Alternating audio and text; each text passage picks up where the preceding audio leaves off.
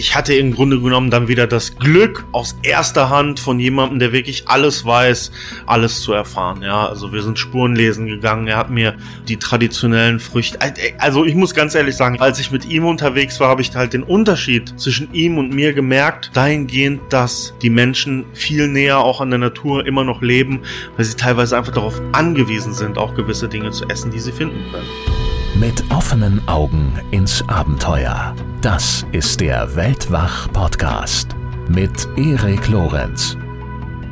Hallo zusammen und herzlich willkommen zu dieser Ausgabe von Weltwach und zwar mit Max Cameo, dem YouTuber, Tattoo-Künstler, dem Reisenden und Naturaktivisten, der auch schon mal, vielleicht erinnert ihr euch, bei uns zu Gast gewesen ist. Und zwar in Folge 267. Sie trug den Titel Von der Unterwelt in den Wald, Streifzüge an den Rand der Gesellschaft. Und in dieser Folge hat uns Max ziemlich offen, wie ich finde, und auch durchaus bewegend von seiner Vergangenheit berichtet. Davon, wie er als vermeintlich behütetes Lehrerkind auf die schiefe Bahn geriet, von seinen Verbindungen in die Gangszenen dieser Welt und von seiner Liebe zur Natur, auf die er sich heute wieder fokussiert und in der er, das kann man denke ich durchaus so sagen, so eine Art neuen Lebenssinn gefunden hat. Seither, seit unserem letzten Gespräch, war Max wieder unterwegs und zwar in Amerika und heute soll es insbesondere um die Erfahrungen gehen, die er bei einem Aufenthalt in der Navajo Nation sammeln konnte. Die Navajo zählen mit über 330.000 Stammesangehörigen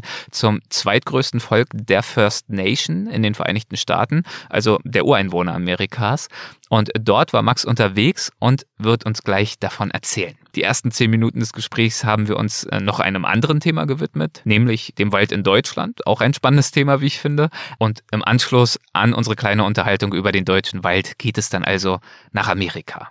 Wir haben dieses Gespräch via Instagram Livestream geführt und äh, dementsprechend habe ich es auch nicht in meiner sonstigen Aufnahmekammer aufgezeichnet, in der ich auch jetzt gerade sitze, sondern am Schreibtisch. Deshalb ist der Sound bei mir etwas hallig. Ähm, das nur als kleine Vorwarnung, aber das soll uns nicht aufhalten und hoffentlich auch nicht stören. Ich würde sagen, los geht's mit Max Cameo.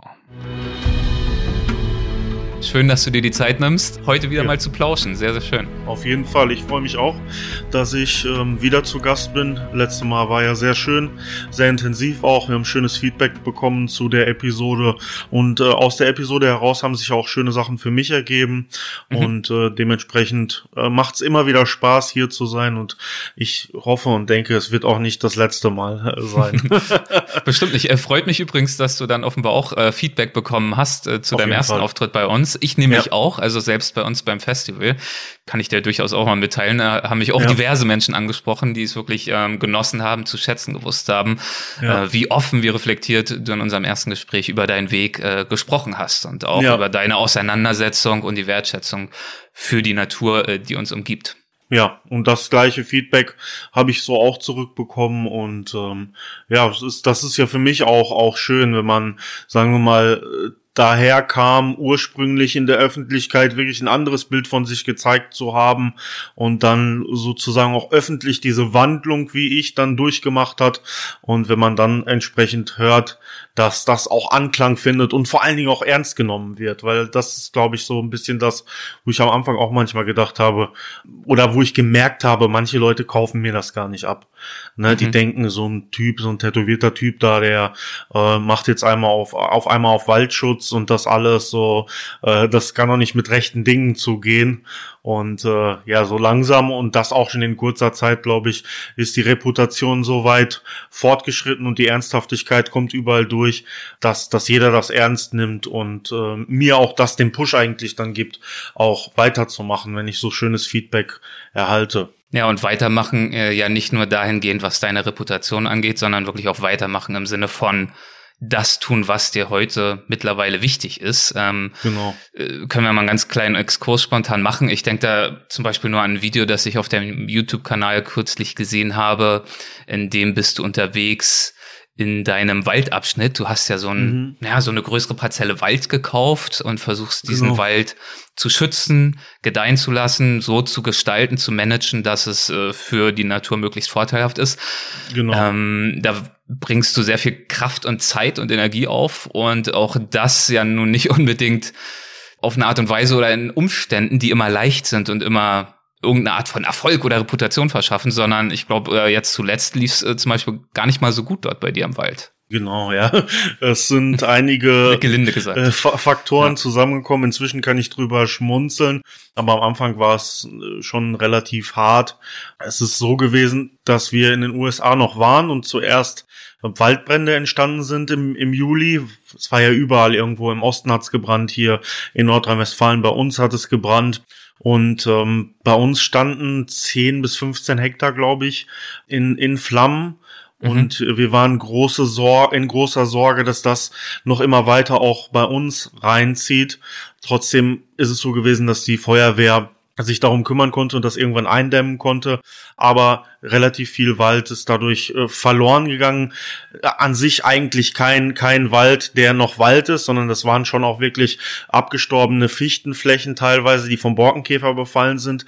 Aber äh, meine Mission ist halt inzwischen, dass ich in die Öffentlichkeit gehe und äh, sage, dass das, was dort noch steht an Fichten, selbst wenn die abgefressen sind, dass man gar nicht mehr diese ähm, Parzellen abholzt, um das Holz dann wieder günstig in den Verkehr zu bringen, sondern dass man im Grunde genommen stehen lässt, weil und das hat man dann diesen Sommer gesehen, diese Trockenperioden den Boden so weit austrocknen, dass die Gefahr für großflächige Waldbrände, selbst wenn wir, wenn wir das alles abgeholzt haben oder wenn wir das, gerade wenn wir das alles abgeholzt haben, mhm. noch viel stärker ist, als wenn wir den Totholzbestand einfach stehen lassen. Ja, und das ist da okay, passiert. Weil der Totholzbestand, also Totholz, ne, Borkenkäfer hast du gerade schon immer noch etwas Beschattung.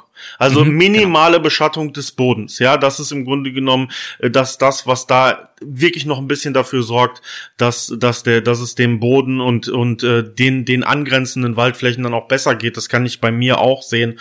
Da kommen wir jetzt zu dem zweiten. Bei mir speziell wurde auch weggeholzt fehlerhaft. Also es ist eine, eine Firma gekommen, die beauftragt wurde, eine Nachbarparzelle abzuholzen und die haben uns gleich unsere Fichten auch alle mit weggenommen. Und mhm. unsere Idee war, früher, als wir angefangen haben, war es auch so, okay, wir machen die Fichten weg und pflanzen dann neue Bäume. Was ich allerdings gesehen habe mit meiner, sage ich mal, Sensibilität und meinem Einfühlvermögen, das ich für den Wald habe, ist, dass zwischen diesen toten Fichten schon überall junge Buchen hochwuchsen. Mhm. Und dann habe ich gedacht, warum soll ich diese Bäume überhaupt noch abholzen. Es bringt sowieso nichts mehr. Der Borkenkäfer frisst hier alles kaputt und hat alles kaputt gefressen. Da ist nichts mehr zu retten. Das heißt, es macht keinen Sinn, diesen einen Baum oder wie auch immer der befallen ist, rauszunehmen, damit das ganze andere nicht befallen wird, sondern es ist sowieso alles befallen und wurde kaputt gefressen. Deswegen kann man auch einfach stehen lassen. Ja, Mit den Vorteilen, die das dann bringen genau, würde. dass noch nicht eine minimale Beschattung habe, ja. der der Boden vielleicht ein bisschen Wasser auch noch mehr speichern kann irgendwo und ja, das ist, das ist im Endeffekt dann das, was passiert ist, wurde alles abgeholzt und dann kann man. Während du nicht da warst und bist genau. dann irgendwann zurückgekehrt aus Amerika und hast äh, genau. deinen Wald besucht und feststellen müssen, da ist eigentlich äh, zumindest über einige Flächen hinweg da ist eigentlich genau. kein Wald mehr. Richtig. Und da kann man jetzt halt dann sehen, dass über diese Perioden der Trockenheit nach der Abholzung schon die Buchen, die dort praktisch die Nachbarn dieser Fichtenplantage waren, auch von der Trockenheit aus dem Boden heraus angegriffen werden. Und deswegen mhm. ist meine Message eigentlich jetzt, die ich nach außen trage, einfach stehen lassen stehen lassen mhm. und alles sich selbst überlassen, alles selbst kommen. Nicht mehr in dieser Form eingreifen, wie wir das gemacht haben, um wirklich jetzt auch die Bestände noch zu schützen, die da sind, gerade was Buchen und Eichen und sowas angeht. Weil wenn wir, weiß ich nicht, rein theoretisch davon ausgehen, wir haben jetzt fünf Hektar Buchen und Eichen, die gesund sind, aber da drumherum haben wir irgendwie 20 Hektar Fichten gefällt, dann mhm. haben wir mhm. eine Insel geschaffen und die Trockenheit aus dieser Insel zieht natürlich da rein und tötet das andere auch. Ne? Kann man zum Beispiel auch sehen bei dem Baggerloch, das RWE geschaffen hat, am Hambacher, Hambacher Wald, am Hambi. Da kann man, kann man auch sehen, dass dadurch, dass der Grundwasserpegel abgesunken ist, dass äh, dort auch der Wald, für den sich die Aktivisten da eingesetzt haben, im Grunde genommen aber zum Sterben verdammt ist, weil das Baggerloch oder diese Freifläche da ähm, so viel Wasser wegzieht. Wie wird man damit fertig? Wie gehst du damit um? Also ich stelle mir vor, wenn man es wirklich zu seiner Leidenschaft macht, sich für ein Stück Wald zu engagieren, dort durchzuwandern, äh, zu schauen, wie bestimmte Buchen oder Eichen gedeihen oder bestimmte Fichten auch abkrepeln. Also wirklich gestalterisch und auch managementtechnisch tätig dort zu sein, um zu versuchen, das ganze Ding auf ein neues Level hochzuheben und dann wiederzukommen und eigentlich alles, naja, zerstört ist. Ich habe in meinem Leben schon viel verbrannte Erde gesehen. verbrannte hm. Erde, die ich hinterlassen habe und auch verbrannte Erde, die um mich herum ähm, hinterlassen wurde. Deswegen äh, im Endeffekt, die, in den ersten Tag bist du sauer, möchtest du am liebsten dein altes Ego rausholen und direkt zu dem Verantwortlichen hingehen und dem einen in die Fresse hauen. Und am zweiten Tag ist es dann die Trauer und am dritten Tag ist es so, ey, es ist jetzt so, du kannst es nicht ändern und mhm. du musst einfach jetzt damit arbeiten, was da ist. So schlimm, wie es auch immer kommen mag, weil im Endeffekt, was ich, ich habe ein Ziel für mich selber bei allem, was ich mache. Ich möchte am Ende des Tages mit mir zufrieden sein und mir keine Vorwürfe mhm. machen können. Und dass ich als Einzelperson die Welt nicht retten kann, das weiß ich auch. Deswegen habe ich auch gar keine, sagen wir mal so, idealistische Anschauung der ganzen Sache. Ich versuche mhm. das zu machen, was ich machen kann. Und dass die Welt drumherum gegen mich arbeitet, darüber bin ich mir vollkommen im Klaren. Aber wenn ich mit dem, was ich tue, etwas dafür sorgen kann, dass es zumindest bei den anderen angekommen ist, ja, dann bin ich eigentlich schon zufrieden, weil wie gesagt, ich bin absoluter Realist. Ich gehe sehr stark davon aus, dass wir ähm, das an Umweltzerstörung, was wir eingeleitet haben, auch nicht mehr schaffen, in die richtige Richtung zu lenken. Trotzdem ist der Versuch für jeden ehrenhaft und äh, den versuche ich auch aufrecht zu erhalten. sehr gut. Ähm, bevor wir jetzt wirklich gleich auf die USA zu sprechen kommen, äh, noch mhm. kurz die Frage, du hattest gesagt, äh, dir ist es wichtig, dass du mit dem, was du tust und wie du es tust, zufrieden sein kannst. Was macht dich zufrieden, ganz konkret an deiner Arbeit mit deinem Wald? Warum hast du dich für dieses Projekt entschieden? Also, mich macht zum einen zufrieden in den Kursen, die wir zum Beispiel auch geben in der Natur für Menschen, einfach zu sehen, dass man mit diesem Thema im Grunde genommen, wenn man den Mut hat, damit sich auseinanderzusetzen, durch die Gesellschaft hindurch in jeglicher Schicht eigentlich Menschen erreichen zu können. Mhm. Weil Naturschutz ist meiner Meinung nach eigentlich ein Thema, was ähm, jeden betrifft und auch irgendwo jeden Menschen anspricht.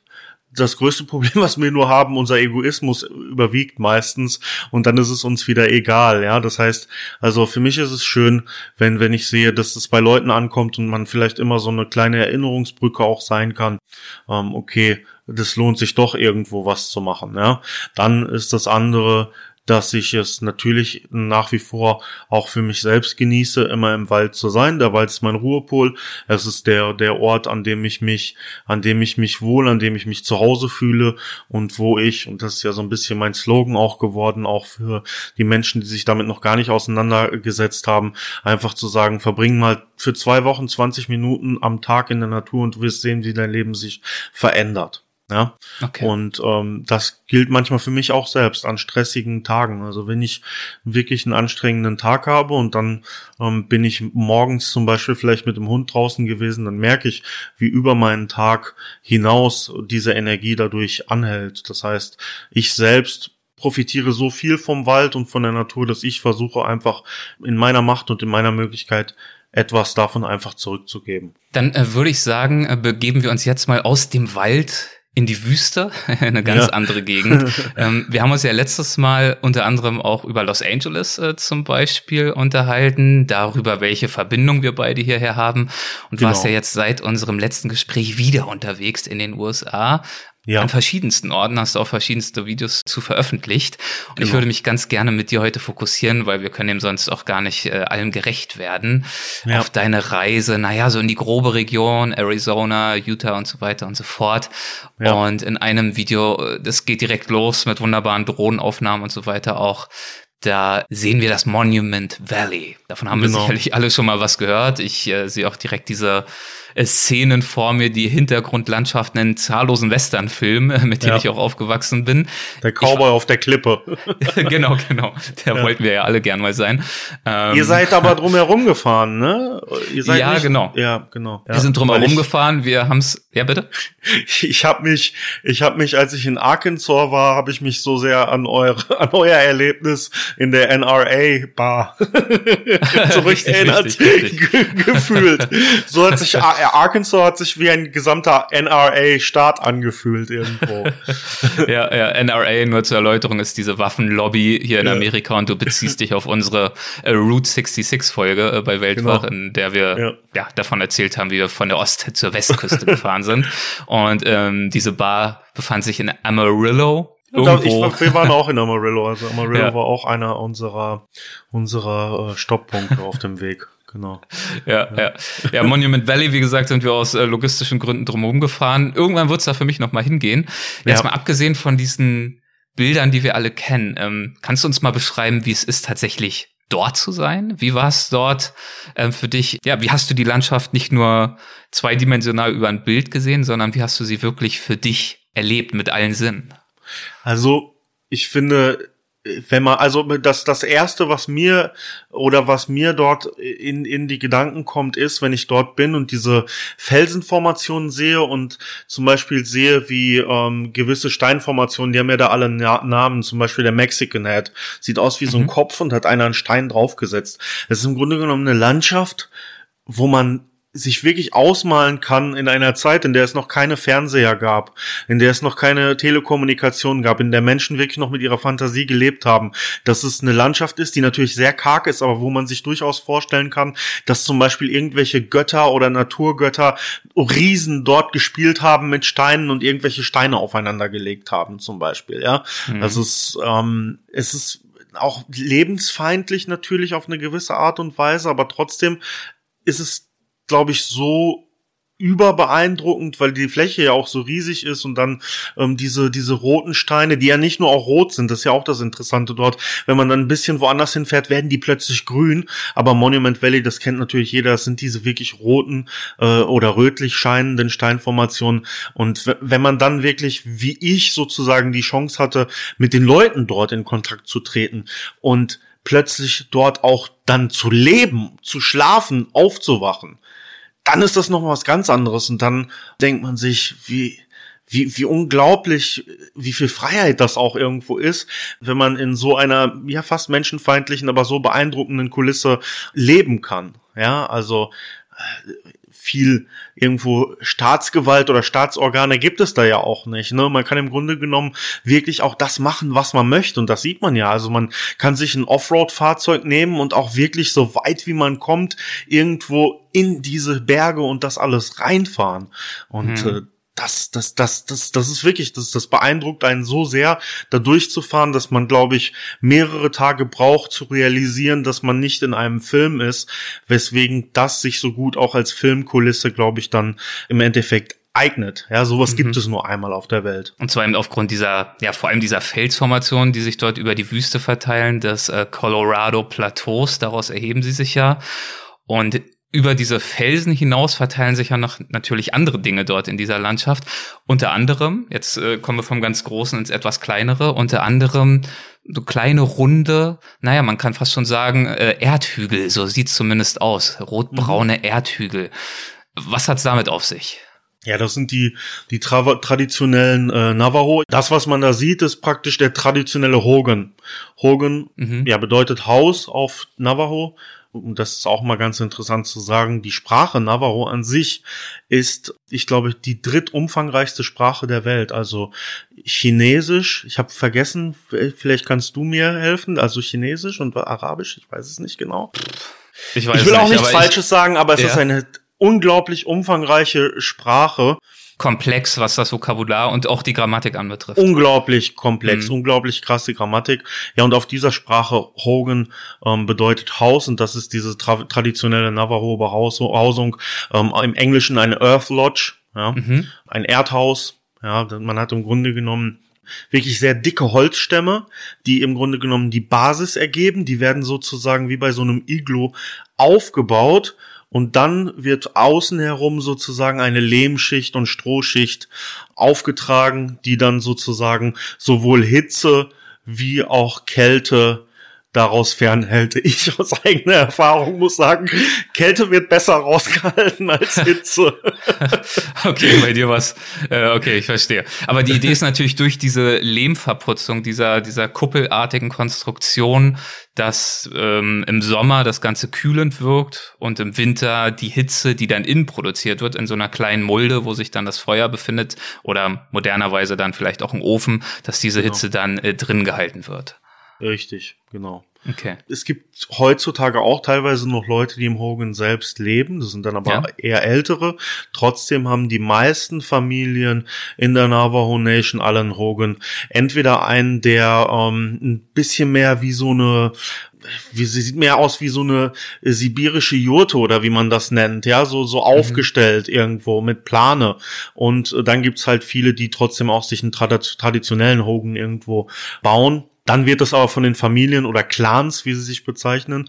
Bei den Navajos ist es so, dass man von Clans spricht. Also die Familien mhm. funktionieren in einzelnen Familienclans und äh, dann ist es heute so, dass man im Haus lebt, aber zum Beispiel Familienfeste oder wenn Gäste zu, zu Besuch kommen, dass man dann eben den Hogan anbietet, ähm, dass man dort dann nächtigen kann oder feiert zum Beispiel oder Zeremonien, gewisse Zeremonien abhält. Und so ist es ja auch dir ergangen. Du hattest ja die Ehre, tatsächlich über einige Zeit in einem solchen Hogan zu leben, in dieser genau. Landschaft, in dieser Weite, unter diesem freien Himmel und dann eben ja. in diesem traditionell errichteten Gebäude aus Holz und Lehm. Genau, richtig. Ja. Wie kann ich mir das vorstellen? Wie, wie hast du die Nächte dort verbracht? Was hat das mit dir gemacht? Also eins, was man sagen muss, ist erstmal zur Nacht, dass man mhm. sagt, dass man im Monument Valley die schönsten, also mit unter anderem ähm, die schönsten Sternenhimmel überhaupt sehen kann. Ne? Und mhm. ähm, keine Lichtverschmutzung, logisch. Nein, das ist einfach Wahnsinn, ne?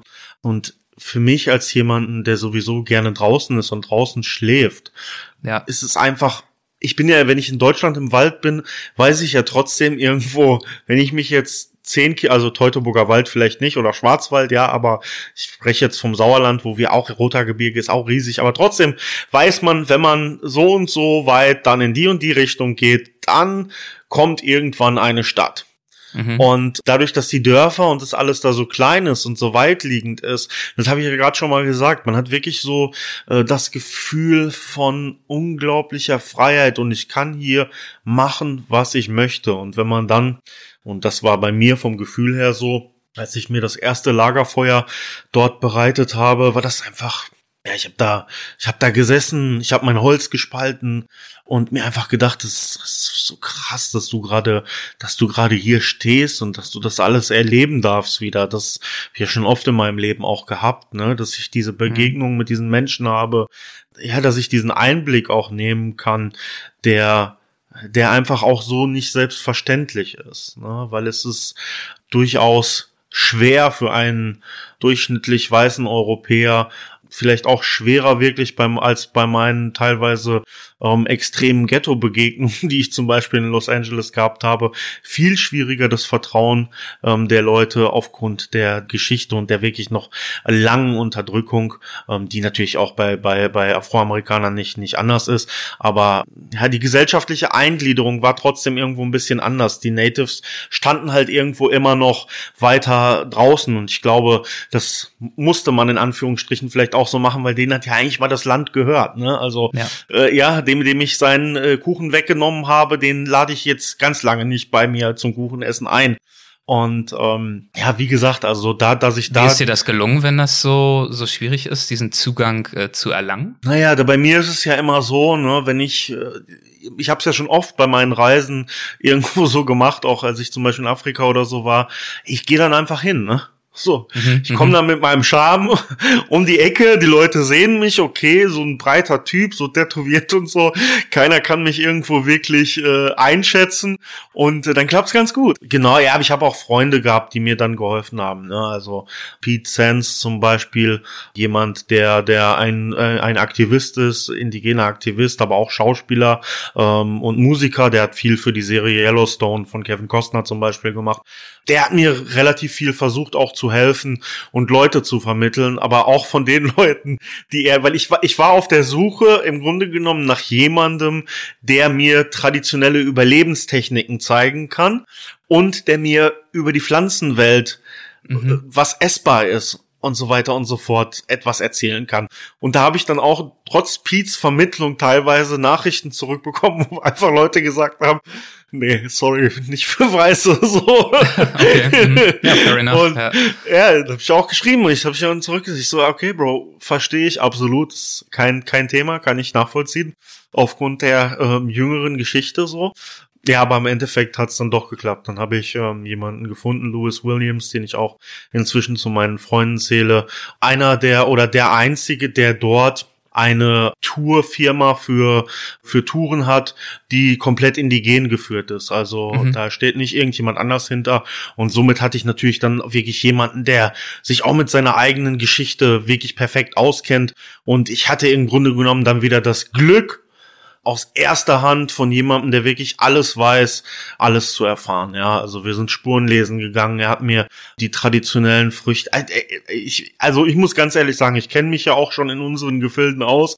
Aber als ja. ich mit ihm unterwegs war, habe ich halt den Unterschied zwischen ihm und mir gemerkt, dahingehend, dass er in diesem wilden Umfeld ohne viel zu haben aufgewachsen ist und die Menschen viel näher auch an der Natur immer noch leben, weil sie teilweise einfach darauf angewiesen sind, auch gewisse Dinge zu essen, die sie finden können. Das ja. ist natürlich ein großer Unterschied, wenn du nicht äh, diese Dinge lernst aus einem Interesse heraus, dass irgendwann, genau. keine Ahnung, wenn man 18 ist oder so entsteht und man dann anfängt, Bücher zu lesen, sondern ja. wie du sagst, wenn man in dieser Welt tatsächlich aufwächst und auf die Interaktion mit dieser Welt angewiesen ist, indem man ja. sich aus ihr bedient, aber ihr natürlich auch mit Respekt gegenübertritt, um sie langfristig nutzen zu können, aber natürlich auch, weil sie, wenn es an diesem Respekt mangelt, vielleicht auch gefährlich werden könnte. Ja, ja, absolut. Mhm.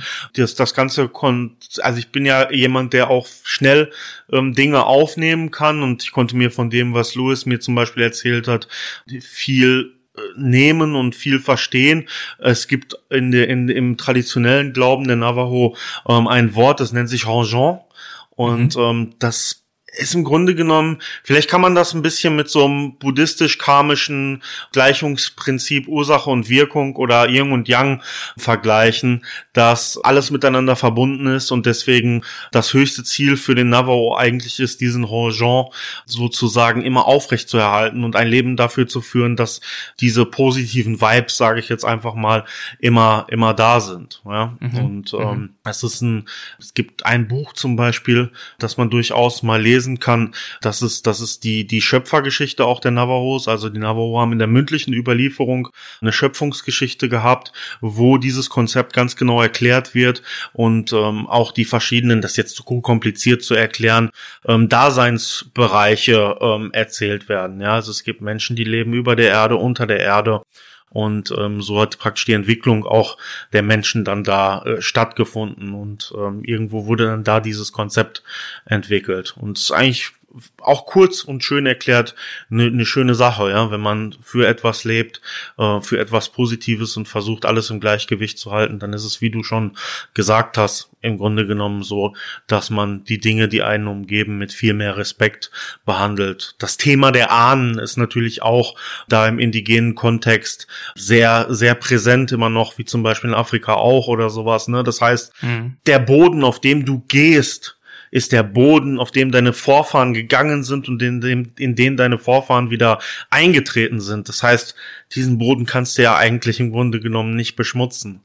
Ja, also. Und das sieht man ja auch daran, äh, mit welchem Respekt Luis, dein Guide, dein Buddy dort vor Ort, ja auch diesem Boden gegenübergetreten ist mhm. und auch den Spuren, die es äh, spirituell, aber tatsächlich auch noch ganz physisch und real noch gibt, die noch auf diese Vergangenheit hindeuten. Also angefangen genau. von alten Zeichnungen an irgendwelchen Felswänden, ja. aber auch bis hin zu ganz kleinen Überbleibseln von Tonscherben, die dort genau. wahrscheinlich seit Jahrhunderten liegen und die ja. er aus Respekt auch liegen lässt. Genau, richtig. Also ja. wir haben, wir haben Ruinen besucht. Es gibt dort viele verschiedene Ruinen, Pueblo-Siedlungen auch, die in Felsen gehauen sind. Äh, dazu muss man allerdings sagen, dass das mischt sich dann immer zwischen ähm, Hopi Sunni und Navajo-Kulturen. Äh, ja, mhm. das sind andere Stämme, zum Beispiel die Hopis und die Sunnis. Und ähm, die Navajo haben sich im Grunde genommen mit denen, denen vermischt. Während die Navajo traditionell eher in dieser Earth Lodge gewohnt haben, gab es dann trotzdem auch viele Navajo, die vielleicht durch Hunger, Krieg, Verfolgung, auch Stammeskämpfe untereinander ähm, sich irgendwo angeschlossen haben und dann auch in diese Felsformationen übergegangen sind. Das heißt, dass da hat so eine Mischkultur auch stattgefunden. Und da findet man in diesen Ruinen, wie du schon gesagt hast, Überreste von, von Tonscherben zum Beispiel, Sachen, die in Ton gefertigt wurden. Und ähm, da hat Louis mir gesagt, dass alles, was neben dem Weg liegt, mhm. darf man gar nicht, soll man gar nicht aufheben. Und alles, was auf dem Weg liegt, wo man dann praktisch hergeht, das darf man, das darf man sich zur Hand nehmen und sich einmal angucken und dann auch wieder auf den, auf den, auf den Boden legen. Ähm, mhm. Was auch noch sehr interessant ist, ähm, vielleicht auch für unsere moderne Landwirtschaft, die Navajo und auch ich glaube, dass selbst die Mayas, ich weiß es nicht ganz genau, ähm, die ganze Kultur hat sich ja sowieso auch von, von Südamerika irgendwo, irgendwo in den Norden entwickelt, ähm, sind die drei Schwestern. Ähm, die mhm, drei Schwestern wurden, wurden traditionell ähm, von indigenen Völkern angepflanzt, also ähm, Kürbis, Bohnen und Jetzt lass mich nicht lügen. Was ist die dritte Schwester? Ja, das hast du in einem Video auch erwähnt. Kürbis, Bohnen und ja, ich überlege auch. Naja, es ist ja ist nicht schlimm. Ich habe auch heute den ganzen Tag gearbeitet. Machen wir mal meine meine kleine, meine, meine kleine Wissenslücke ist jetzt. Vielleicht, äh, Jana ist ja auch mit gerade bei uns im Livestream dabei. Die hat die Videos, glaube ich, auch geschaut. Jana, falls es dir noch einfällt, schreib das hier mal kurz rein. Genau, auf jeden Fall geht es darum, dass die, ah, das Mais, Mais richtig, genau. Da ist es ja, doch. super, Jawohl. Dankeschön. Sehr gut. Ähm, auch mit euch kann man ja arbeiten hier, sehr schön. Ja. Diese drei können ja. in Symbiose miteinander im Grunde genommen ähm, existieren und die eine wächst um die andere herum mhm. und ähm, ja, so kann man auch auf kleinem Raum und in dieser Symbiose mit dem Schutz von der einen für die andere Pflanze sehr gut Landwirtschaft in diesem äh, Zusammenhang betreiben und deswegen findet man um diese Behausungen herum auch sehr viele von, von, von diesen Anpflanzungen noch, ja, mhm, oder mhm. ähm, Überreste teilweise, ja. Was auch sehr interessant ist und wo vielleicht auch äh, wir uns ein Beispiel dran, dran nehmen können, dass wir äh, davon weggehen, in der Landwirtschaft im Grunde genommen, ah, ich meine, man heutzutage ist man ja schon ein bisschen moderner, aber wie gesagt, man bestellt nur ein Feld mit einer Pflanze und äh, im besten Fall Dünger drauf und nächstes Jahr nochmal. Äh, gut, die Landwirtschaft geht auch oder ist schon davon teilweise weggegangen. Teilweise, aber, genau. Äh, aber Monokulturen, klar, ist ja immer noch ein genau, Riesenthema ja. und das ist ja ein schönes Beispiel, das zeigt, dass der gegensätzliche Weg auch funktionieren kann, sogar in Richtig. einer so harschen Umgebung wie der genau. dortigen Wüstenlandschaft. Genau. Ne? Mhm. Und ähm, ja, das hat das das, das hat da sehr gut funktioniert und ist mit Sicherheit auch ein, ein sehr starkes kulturelles Erbe in äh, der gesamten indigenen Kultur für, für, für die USA. Ja. ja, ja. Was konnte dir Luis ansonsten noch äh, vermitteln, was für dich neu war in Bezug auf Pflanzenkunde oder auch Survival Skills? Das ist ja ein Thema, mit dem du dich gern und intensiv beschäftigst. Mm, also ich konnte auch teilweise Sachen ähm, adaptieren, die, die ich dann einfach von Pflanzen bei uns auch übertragen konnte. Mhm. Wie gesagt, für mich war im Grunde genommen das, die, die Erkenntnis zu sehen, dass jemand wirklich so da drin aufgewachsen ist und ja, er hat mir das auch erzählt, dass eben seine Oma heutzutage äh, noch, noch immer an Quellen geht, um Wasser zum Beispiel zu holen. Dass man, dass man einfach merkt, dass, dass die Leute ein umfangreiches Wissen haben, wo ich nochmal vielleicht zehn Jahre investieren muss, um so ein Wissen für meine Umgebung zu, hm. zu bekommen. Also äh, das war im Grunde genommen die, die Erkenntnis für mich. Ich habe ja persönlich auch jetzt nicht so viel davon, wenn ich mir jetzt ein Pflanzenbestimmungsbuch zur Hand nehme und das alles pauke, was bei denen wächst, weil ich ja dort nicht lebe. Ja, das heißt, im Grunde genommen äh, war für mich mehr die Erkenntnis, okay, was ist der Unterschied zwischen mir und was ist der Unterschied zu, zwischen ihm? Und ich komme immer noch aus einer sehr, ja, äh, verwöhnten äh, Gesellschaft, möchte ich sagen, wo ich das Doppelte an Arbeit vielleicht auch als er investieren muss, um das zu können, was er kann. Mhm, ja. ja. Okay, also äh, Survival Skills, Naturkunde, du wolltest einen Einblick in diese Welt erhalten dort vor Ort. Ähm, genau. Wie bist du, wie und warum bist du ansonsten auf die Navajo aufmerksam geworden? Mit welchen Fragen bist du dorthin aufgebrochen? Hm, also ich habe für mich persönlich auch die besten Chancen tatsächlich gesehen, in der Navajo Nation jemanden zu finden oder Leute zu finden, die Lust haben, was mit mir zu machen. Mhm. Einfach weil, weil, weil, weil es so groß ist, weil dort so viele, viele Menschen sind. Ja, das andere ist einfach die, die Diversität der Landschaft auch irgendwo. Ne? Wir, wir reden ja von vier Bundesstaaten, in denen sich das Ganze erstreckt irgendwo.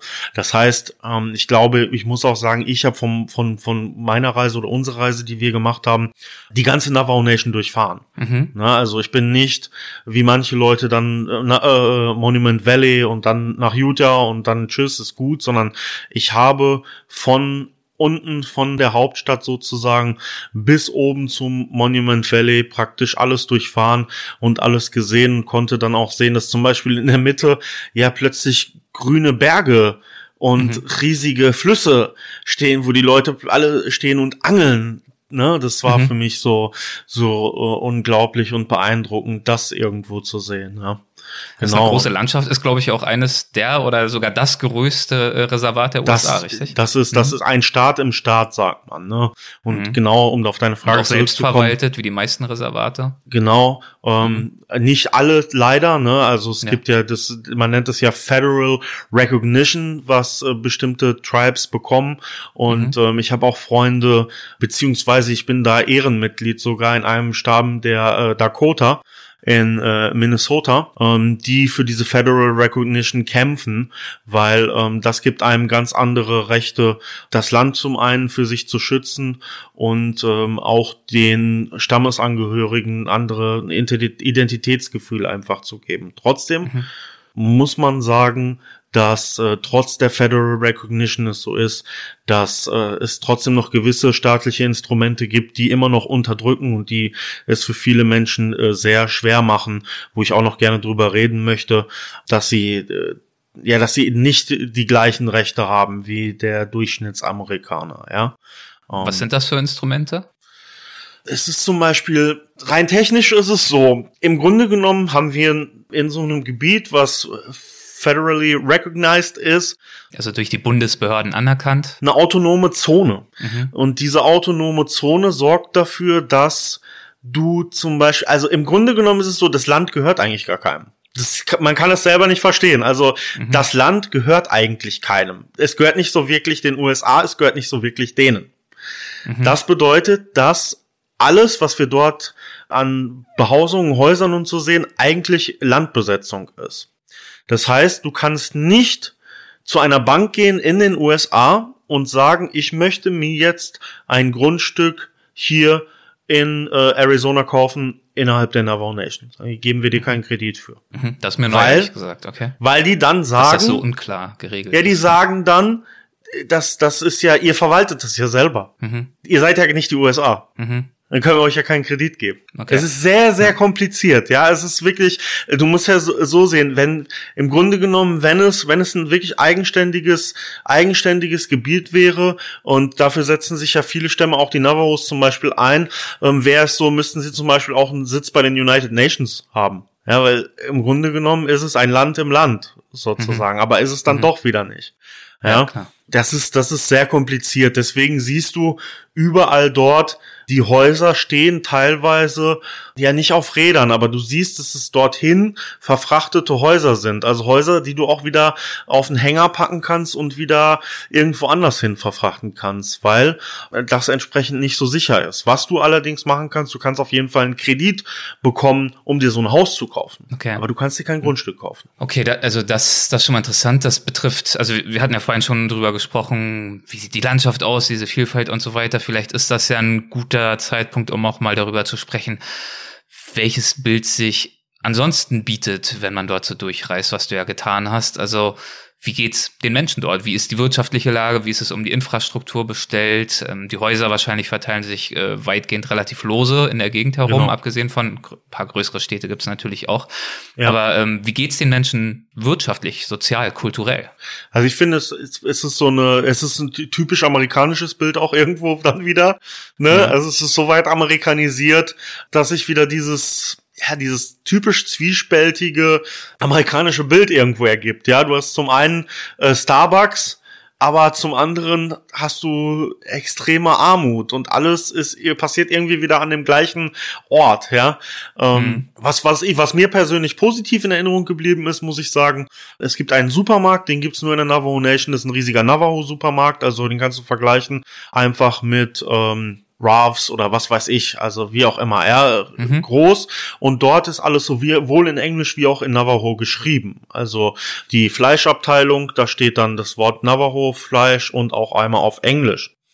Und ähm, ja, das, das war, das, das, den habe ich gesehen zum Beispiel, als ich, ähm, als ich dort war, wo ähm, die Navajo-Regierung praktisch auch ihren Sitz hat, ja. Mhm. Da war, da, da habe ich das, das, das, das, oder da habe ich für mich wieder festgestellt, dass das im Grunde genommen zum Beispiel auch, äh, das ja Window Rock heißt die Stadt, ne, dass das, ja, das ist so Navajo irgendwie, da, da kommt kein Tourist hin. Also, ja, ich bin, bin da äh, auf den Wochenmarkt zum Beispiel gegangen wo, oder ein Trödelmarkt ist das so ein bisschen, jeder verkauft da irgendwie so ein bisschen was. Und ähm, ja, da war ich, da habe ich, da habe ich meinen meinen Guide gefragt und gesagt, so, wie, wie oft kommen denn Touristen hier hin? Ich weiß nicht, zwei, dreimal im Jahr, ja, irgendwie. Hm.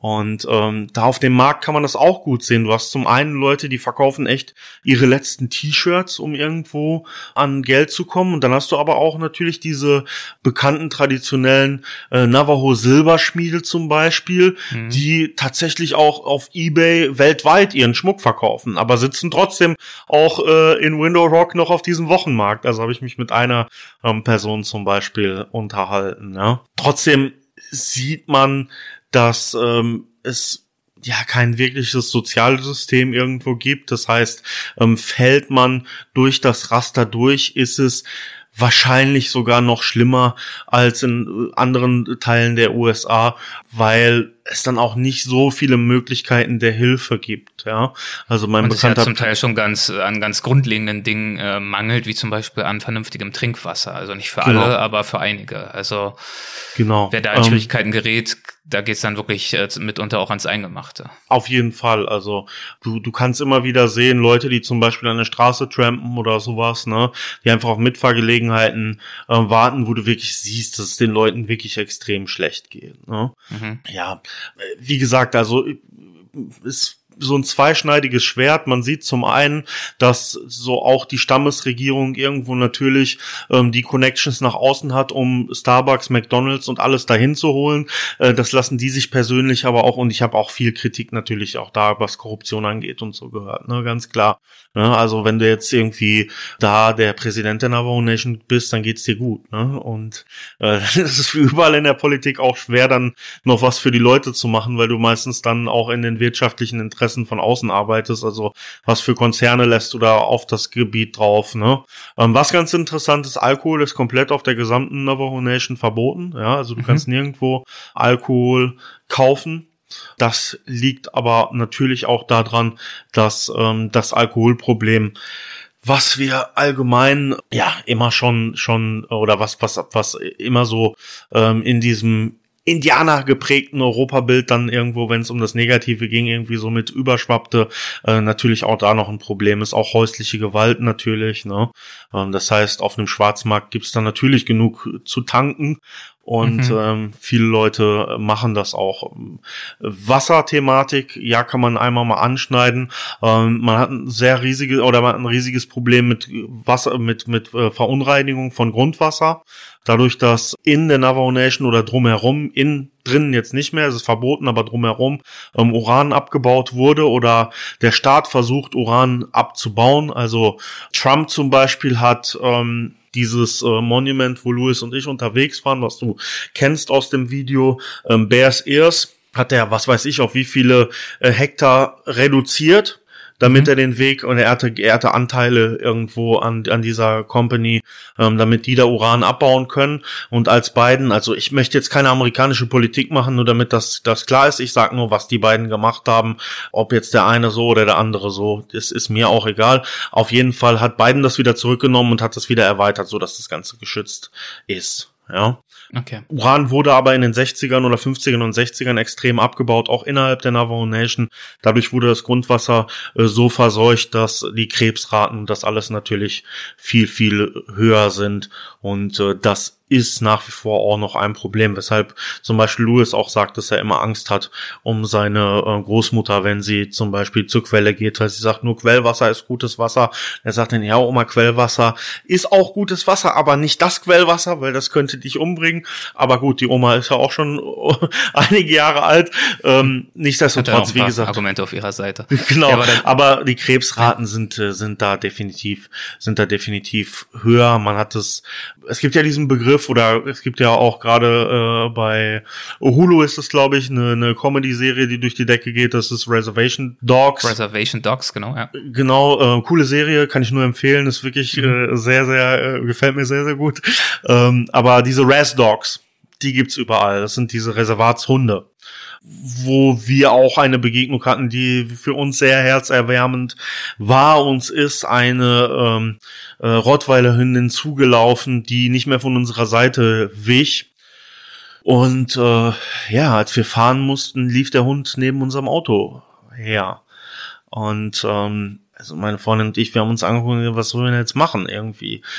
Ja, und dann ähm, bin ich nochmal zu dem Hogan zurückgefahren und ich weiß nicht, die hat dann irgendwann die Energie gespürt. Also dann guckte sie mich irgendwann an und lief dann wieder weg in die Richtung, aus der sie kam. Aber sie hat vorher halt dann mit uns gelebt die ganze Zeit. Ja.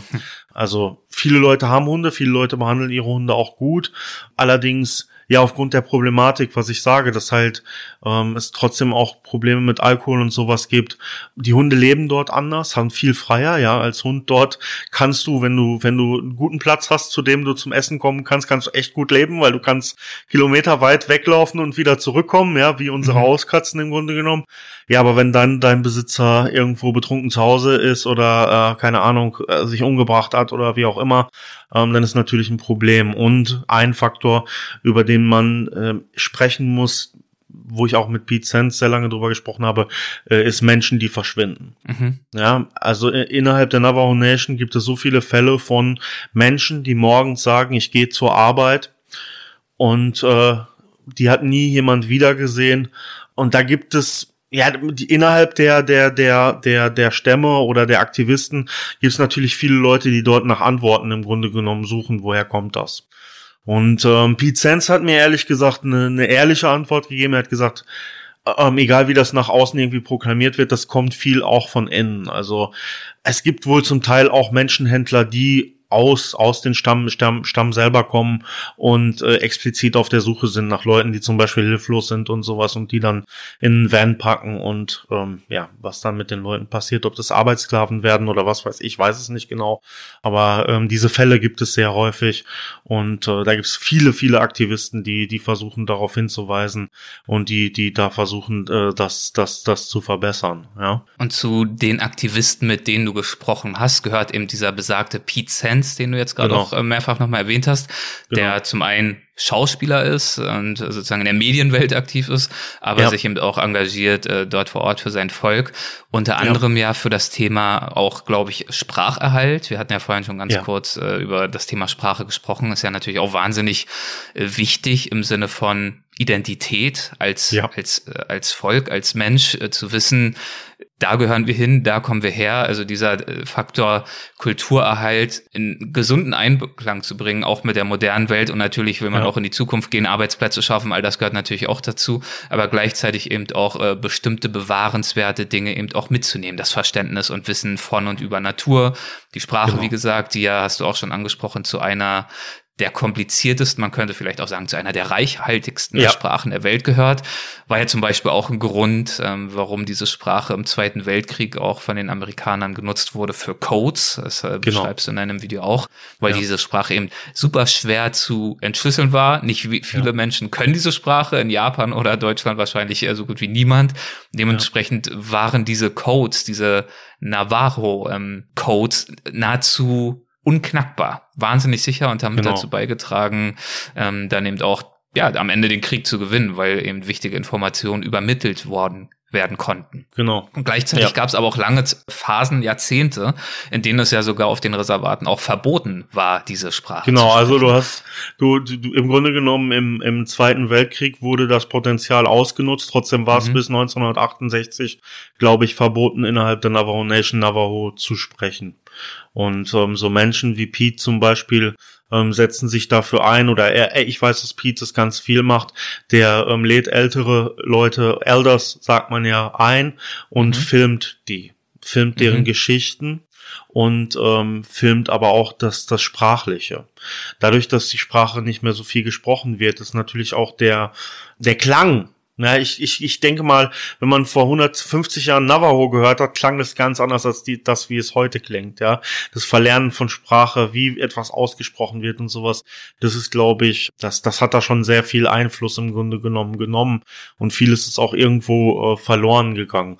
Dementsprechend ist das so wichtig ähm, für, für die Leute und auch für uns als Welt, ähm, sowas, sowas zu erhalten, ne? weil man hat ja gesehen, ja, wie vorteilhaft es im Zweiten Weltkrieg gewesen ist, ähm, das, äh, das zu haben, dieses Potenzial zu haben, das aber auch leider nur dann für diesen Zweck genutzt wurde und ähm, ja, außer bei, außer in Hollywood in diesem einen Film und in, an dem riesigen Denkmal in Window Rock ähm, auch den Menschen Mhm. im Grunde genommen, den Code Talkers, so nennt man sie ja, nicht mehr bedacht wird. Also falls jemand Interesse hat, kann man gerne einmal den Hollywood-Film äh, Wind Talkers äh, sich anschauen. Da, ja, da wird, wird die ganze Geschichte erzählt von den Navajo Code Talkers. Mhm. Ja, und dieser äh, Pete Sands engagiert sich eben für diese Sprache, für den Erhalt dieser Sprache, engagiert sich auch grundsätzlich für Kulturerhalt, ähm, kritisiert natürlich auch den Verlust von Kultur, zum Beispiel auch durch die Christianisierung und so weiter und so fort. Ja. Mit ihm hast du über all das gesprochen. Du hast natürlich aber auch mit anderen äh, Navajo darüber gesprochen, wie zum Beispiel äh, mit Joe, der aus einer ganz anderen Generation kommt, ein, ein Ja. junger Typ. Ähm, hast du diesbezüglich Unterschiede wahrgenommen? Also zwischen den Generationen, wie das ist natürlich auch nicht repräsentativ, aber einfach nur die Menschen, mit denen du persönlich gesprochen hast, wie sie darauf blicken, welche Rolle Kultur, Tradition, alte Zeremonien und so weiter und so fort in der heutigen Welt spielen können und spielen sollten? Ja, also ich glaube schon, dass man das, dass man das, dass man das schon in einzelne Generationen irgendwie staffeln kann. Ne? Man hat die alte Generation, ich glaube, da gab's nur Schwarz oder Weiß. Ne? Entweder man hat versucht, sich komplett zu amerikanisieren, oder man war komplett traditionell. Hm. Dann rede ich auch davon Glauben. Entweder man war christianisiert oder man war es halt nicht. Dann gibt es, glaube ich, diese mittlere Sucher-Generation. Vielleicht kann man Pete und, und Louis da, da reinnehmen. Also die, die das von ihren Elders, von ihren Älteren ähm, noch mitgenommen haben, aber auch irgendwo da ihre eigene Identität suchen. Und dann hast du die jüngere Generation, die sich so ein bisschen, glaube ich, auch so ein bisschen äh, das Beste vom Besten rauspickt. Also ich bin ein cooler Pow-Wow-Tänzer, äh, ich habe einen geilen TikTok-Account mit zwei Millionen Followern, wo ich halt ja traditionell wie auf dem Pow-Wow tanze, aber ich weiß nicht mal, was ein Pow-Wow ist. Hm. Ja, und das ist zum Beispiel auch was, was, was Pete dann kritisiert zum Beispiel, dass Pow-Wow an sich, was man ja wirklich auch in Amerika immer identifiziert jetzt mit indigener Kultur, nichts ist, was von Navajo kommt. Es kommt von den Plain Indians zum Beispiel, also von den, von den, von den Dakota zum Beispiel, ja. Da kommt das her. Ähm, Mhm. Das ist natürlich so eine Festivität, ähm, wo man dann immer Kultur ausleben konnte und durfte, weil das, das gefällte auch den, den Weißen dann teilweise, ne? So ein schönes Powwow und alle tanzen freudig herum, ja. Hm. Das, das, das ist gut, das können wir akzeptieren, aber alles, was drüber hinausgeht, das, das lassen wir nicht, nicht so viel Widerstand. Ja, Mhm. und ähm, ja, ich glaube, dass, dass da sozusagen ähm, zum einen auch, auch bei den jungen Leuten, in der, in der Masse ist es, glaube ich, so, dass es dann so ist, wie, wie du zum Beispiel angesprochen hast bei Joe. Also er hat die Identität, er weiß, wer er ist, obwohl er halb Deutscher ist, ne? kann man ja auch an, anführen. Sein Vater ist äh, damals als Hippie, glaube ich, weiß ich nicht, wie er das gemacht hat, ist dahin und hat sich da, ja, einfach, wahrscheinlich war das auch der einzige Ort, wo er ohne Visum bleiben konnte. Also, Mhm. ich, ja, ich kann es mir gut vorstellen. Äh, Kann man heute wahrscheinlich auch noch machen. Also äh, einfach das Visum verstreichen lassen und im, im Monument Valley äh, sich ein Erdloch graben. So kommt bestimmt kein Federal Agent und sagt hier wieder zurück ins Flugzeug nach Deutschland. Also müsste auch heute tatsächlich noch klappen, falls jemand den Ultimate Escape sucht. Vielleicht, aber das ist natürlich keine offizielle Empfehlung an dieser Stelle. ähm, kann, kann funktionieren, ja, ähm, dass, dass die teilweise halt so das Coole, was dann daran ist, irgendwo mitnehmen. Aber dann gibt's natürlich auch da viele Aktivisten, die, die alles kritisch sehen und versuchen, auch gerade bei den, bei den, im Bereich der Jüngeren da viel zu machen und äh, viel, viel zu arbeiten. Ja, das, das, das mhm. gibt schon. Ähm, trotzdem, ja, wie ich schon gesagt habe, es gibt natürlich inzwischen wirklich viele Influencer, so Power-Tänzer, die wirklich ein, zwei Millionen Abonnenten bei Instagram und TikTok haben. Dann ist es natürlich für das eigene Selbstwertgefühl auch was ganz anderes, dann, ja, sich als indigen zu fühlen. Aber ich, ich kann mir das nicht anmaßen, aber ich kann Pete auch verstehen, wenn man dann sagt, ja, okay, aber mit unserer Kultur an sich hat das jetzt nichts zu tun. Also mhm. nur für die reine Identität von dem, was eigentlich an reichhaltigen Kulturschatz dann da ist. Ne?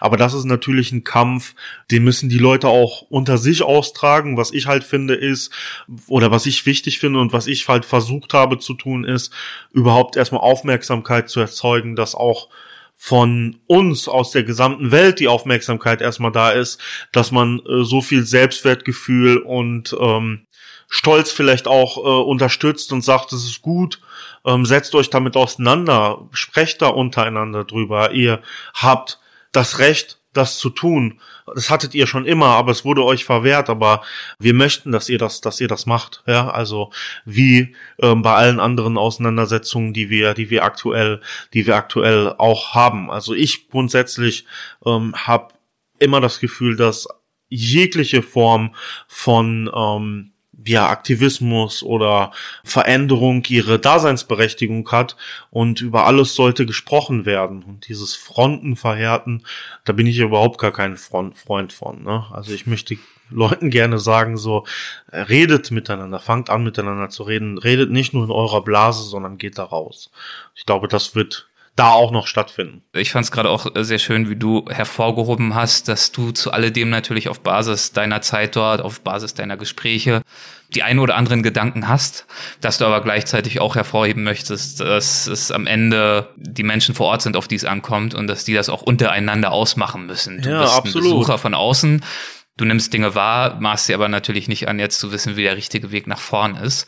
Ich kann ähm, mir, ich kann mir auch was, was, was annehmen. Also wenn ich zum Beispiel, ich habe von von einer Dame da einen wunderschönen ähm, Anhänger äh, geschenkt bekommen, ja, so ein Silberanhänger. Der ist wirklich, glaube ich, tatsächlich echt für einen Häuptling. Ja, der ist riesig, der passt auch zu mir. Mhm. Größenverhältnisse stimmt. Ich kann, ich kann sowas auch mit Stolz tragen, weil ich natürlich auch das Wissen darüber habe. Das heißt, ich als Außenstehender möchte ich gerne mir natürlich auch sowas annehmen und wenn ich solche auch Konzepte dann höre, wie von Louis über das Rojon und so, auch gerne äh, das in mein Leben einfließen lassen. Ich finde, das ist auch vollkommen okay, aber ähm, man muss so insoweit Realist sein, dass man äh, Menschen trotzdem ihren Raum lässt und auch den Respekt zu haben, dass gewisse Fragen eben äh, dort zu klären sind, wo, wo sie zu klären, wo sie zu klären sind. Und das fällt mir halt heutzutage im, viel und immer wieder auch auf, dass das im Grunde genommen nicht gemacht wird. Es wird immer über Menschen gesprochen, aber es wird nicht mit den Menschen gesprochen. Ne? Also hm. ich habe ja mal auch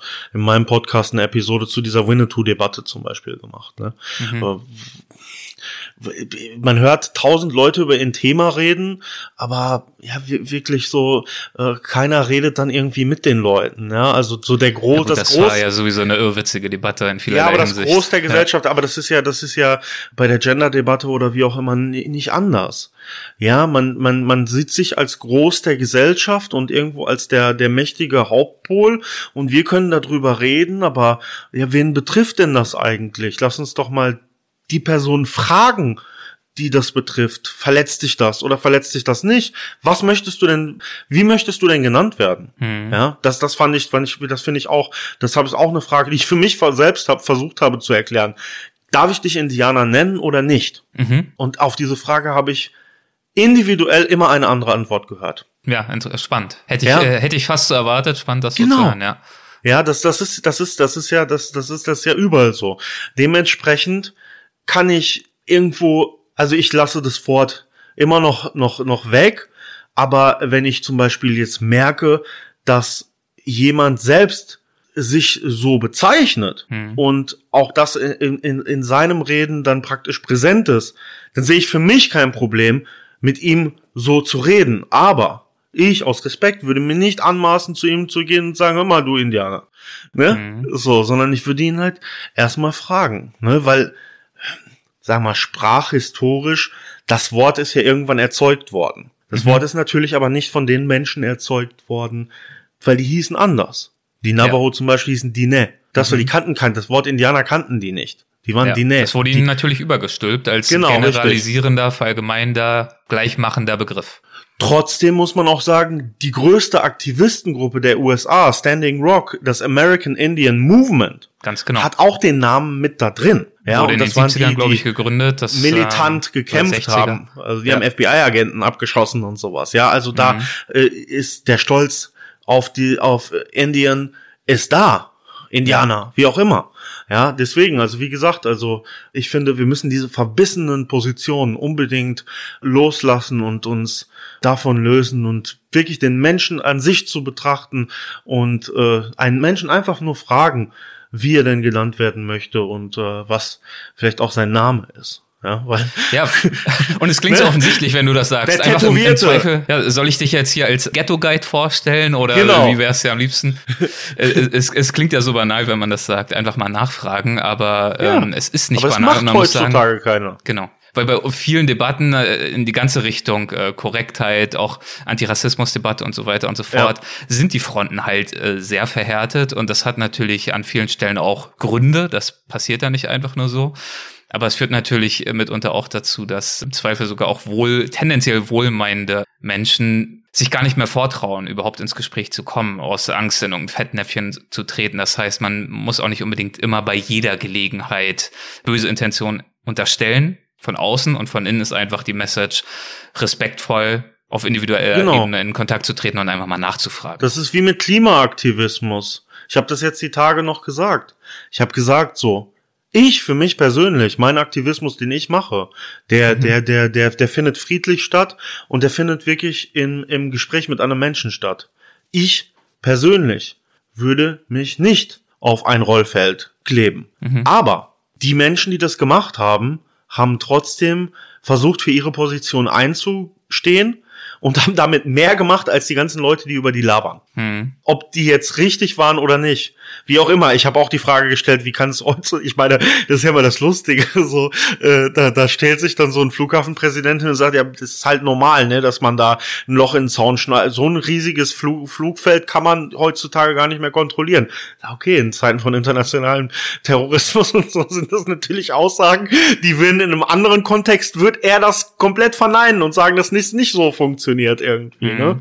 Man muss doch gar nicht immer ähm, mit allem übereinstimmen, was, was die anderen Leute da machen. Aber wenn sich dann irgendwelche Leute da hinstellen, die noch nie ein Museum betreten haben und erzählen, äh, dass ihnen jetzt irgendein Van Gogh wichtig ist, über den gerade Tomatensuppe äh, gekippt wurde, dann äh, weiß ich nicht, dann lache ich auch darüber. Obwohl ich persönlich halt, wie gesagt, so etwas niemals machen würde, weil ich weiß, was daraus resultiert. Ablehnung.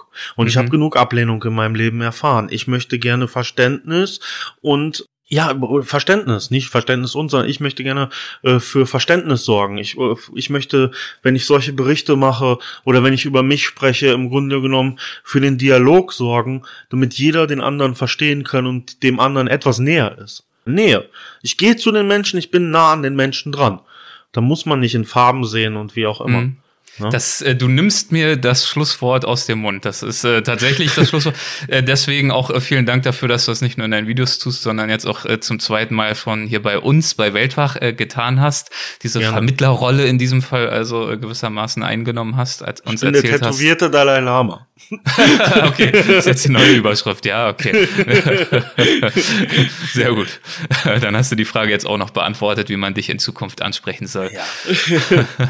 also, äh, vielen, vielen Dank für deine Zeit. Vielen Dank ich an alle, dir. die dabei waren. Und wer weitere Gespräche hören möchte, vielleicht gern auch noch das mit dir bei Weltwach.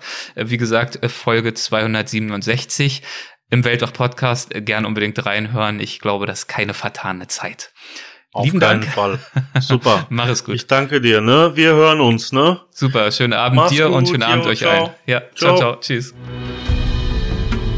Das war Max Cameo zum zweiten.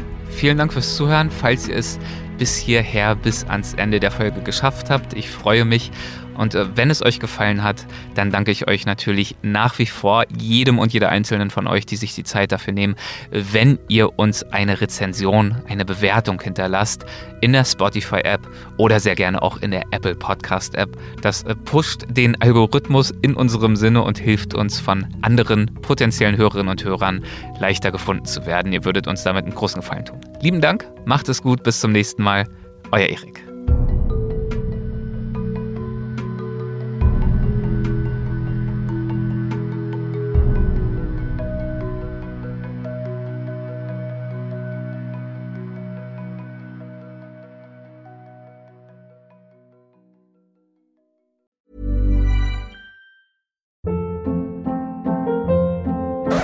Hold up. What was that? Boring. No flavor. That was as bad as those leftovers you ate all week. Kiki Palmer here, and it's time to say hello to something fresh and guilt-free. Hello Fresh. Jazz up dinner with pecan-crusted chicken or garlic butter shrimp scampi. Now that's music to my mouth. Hello Fresh. Let's get this dinner party started. Discover all the delicious possibilities at hellofresh.com. Even when we're on a budget, we still deserve nice things. Quince is a place to scoop up stunning high-end goods for 50 to 80% less than similar brands. They have buttery soft cashmere sweaters starting at $50, luxurious Italian leather bags, and so much more. Plus, Quince only works with factories that use safe, ethical, and responsible manufacturing. Get the high-end goods you'll love without the high price tag with Quince. Go to quince.com slash style for free shipping and 365-day returns.